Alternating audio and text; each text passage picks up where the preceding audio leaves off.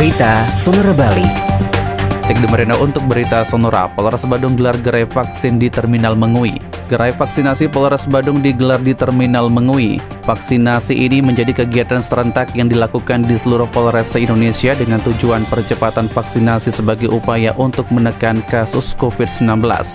Kabak Intelkam Polri Komjen Pol Ahmad Dovirin melakukan pantauan secara virtual kegiatan yang dilaksanakan di terminal tipe A tersebut. Komjen Ahmad Doviri sempat berdialog secara virtual dengan beberapa daerah yang juga melaksanakan vaksinasi COVID-19 di gerai percepatan vaksinasi. Komjen Ahmad Doviri mengatakan bahwa pemerintah menargetkan vaksinasi untuk 208,2 juta orang. Dari jumlah tersebut, vaksinasi dosis pertama mencapai 90%, vaksinasi dosis kedua mencapai 64%, dan vaksinasi ketiga sudah mencapai 30%.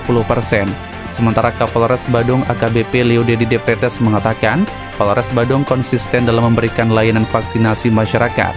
Bahkan Polres Badung menjemput langsung warga yang tidak ada kendaraan, khususnya lansia untuk datang vaksin di gerai vaksinasi Polres Badung.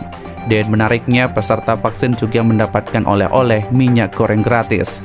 AKBP Leo Dedi Depretes menambahkan agar masyarakat tidak terlalu euforia dengan melandainya kasus positif, sehingga diajak tetap memakai masker dan juga mentaati prokes. Demikian Gede Marina untuk berita Sonora kembali ke program selanjutnya. Demikian berita Sonora Bali. Follow sosial media kami, Twitter, Instagram, at Sonora Bali FM Facebook fanpage Sonora Bali 98,9 FM. Subscribe YouTube channel Sonora Bali Official. Website sonorabali.com.